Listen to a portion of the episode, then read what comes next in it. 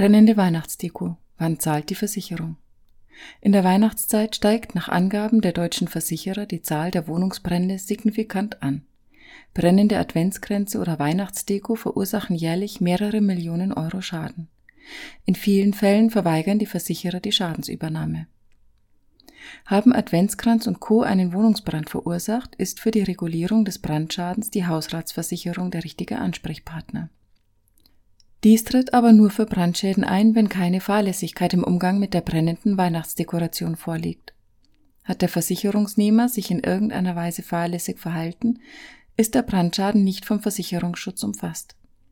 In diesem Punkt kommen häufig die Gerichte ins Spiel, die entscheiden müssen, ob eine Fahrlässigkeit im Umgang mit der brennenden Weihnachtsdekoration vorliegt.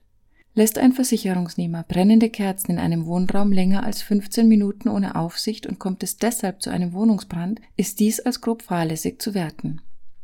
So entschied das Amtsgericht Neunkirchen. Nach Auffassung des Landgerichts Krefeld riskiert ein Versicherungsnehmer seinen Versicherungsschutz, wenn er den brennenden Adventskranz ungefähr 30 Minuten unbeaufsichtigt lässt. Grob fahrlässig handelt auch, wer ein vertrocknetes Tannengesteck anzündet und das Haus verlässt, entschied das Landgericht Oldenburg.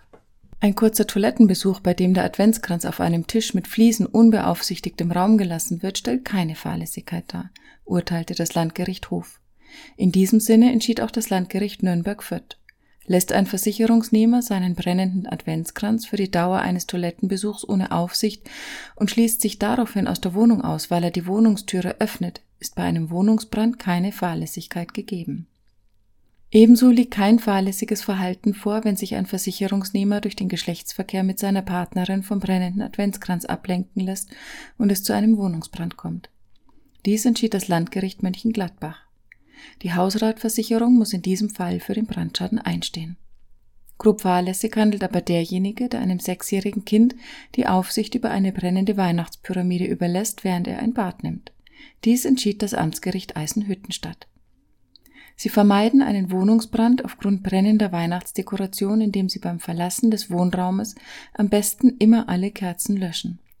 Zudem ist es ratsam, eine Löschdecke in der Nähe des Adventskranzes oder Weihnachtsbaumes zu deponieren.